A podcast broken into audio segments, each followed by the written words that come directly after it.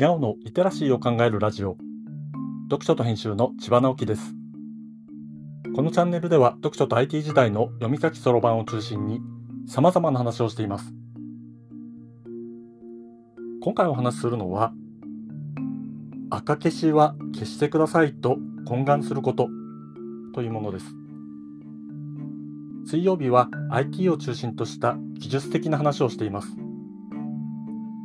今回の話は技術そのものというよりも割と普通に勘違いしている人が多い言葉について技術的な観点から注意点を話すという内容です。この配信の1年ほど前第249回目の配信で裏垢は実は裏垢になっていないよというタイトルで話しました。この回のリンクを概要欄に貼っておきますので気になる方は聞いてみてください。このチャンネルではほとんどの配信の書き起こしをノートに掲載しているのですが、この裏垢に関する記事にたまに好きがつくのです。好きがつくと通知が来るので、自分の記事を読み直してみたりすることになりますね。で、ふと思ったんです。裏垢には赤消しってのがセットなんだろうなってことです。僕は裏垢を上手に使う方法はあると思うし別にそれ自体が悪いわけではないと思っています。では上手ではない使い方は何かというと後ろめたい使い方です。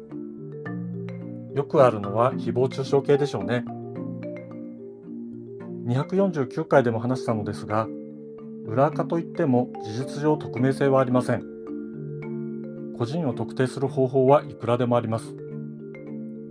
個人情報の保護は技術ではなくて紳士協定なので紳士的な振る舞いから逸脱したものは保護の対象となりません。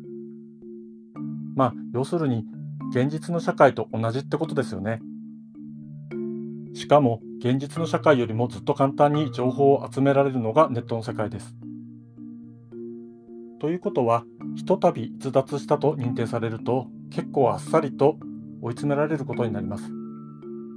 だから裏垢を使うのはいいけど後ろめたい使い方はしないようにしようねというのが249回の配信の内容でした。で1年経って読み返してもう一つ言うことがあったなと思ったのが赤消しについての素朴な誤解もありそうだということなのです。赤消しというのはアカウントを削除することです。必要な時にアカウントを削除できるのは大切な権利です。ただし、この権利の実効性についてはかなり限定的と言わなければなりません。要するにアカウントを削除したからといってきれいさっぱり情報が消えてなくなるわけではないということです。アカウントを作ったサービスが真っ当なサービスならアカウントを削除するとそのサービスが保持しているそのアカウントに関するデータはネット上からはアクセスできなくなります。一応保持されているデータは削除されることになります。が、ここが微妙なところです。本当に全てのデータが削除されているのかというと、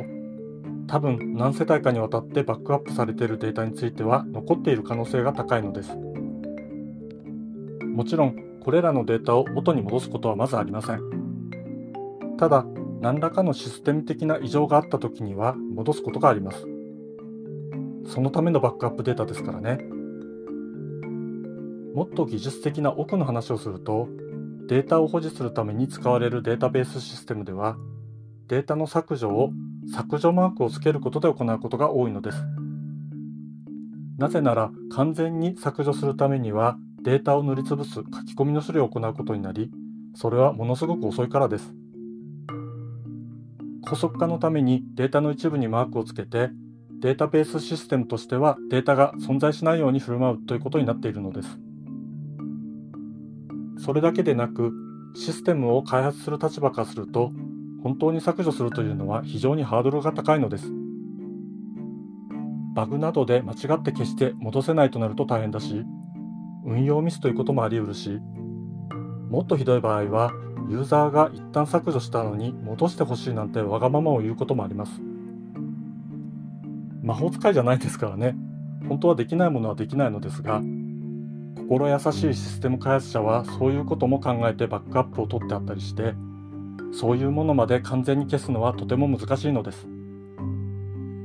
他にも様々な理由で一度書き込まれた情報は簡単には消せないという事情があります。そういう深い事情とは違いますが SNS ではもう少し違った現象も発生します。いわゆるスクショですね。これはサービス提供側からはどうしようもありません。スクショは誰でも取れるのです。スクショを根拠にしてアカウント情報開示を求めることはできるし開示できる情報をサービス提供側は残しておく必要があるのです。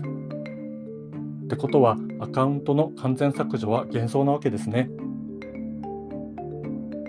こう考えると赤消しの中でも後ろめたいことがあってやる赤消しは私の過去を見ないでくださいと不特定多数に懇願する行為に等しいわけですね事実上消えないわけですから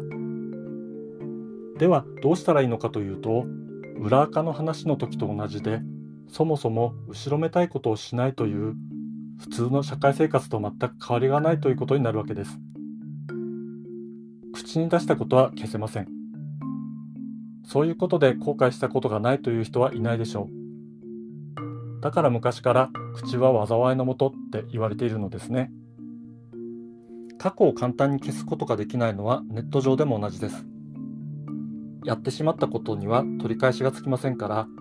できることはバレないように祈りながらせめて今からは後ろめたいことはやめようと決意してそのように行動することですかね僕自身もできるだけ後悔することがないようにネットを使っていきたいと思っています。今回は赤消しは消してくださいと懇願することという話をしました。今日はここまで。読者と編集では IT を特別なものではなく常識的なリテラシーとして広める活動をしています。IT リテラシーの基礎を学べるオンライン講座をやっています。詳しい内容については概要欄のリンクから、または読書と編集と検索して、猫がトップページに出てくるホームページをご覧ください。この配信の書き起こしをノートで連載しています。こちらも概要欄にリンクがありますので、フォローいただけると嬉しいです。今日もワクワクする日でありますように。千葉直樹でした。ではまた。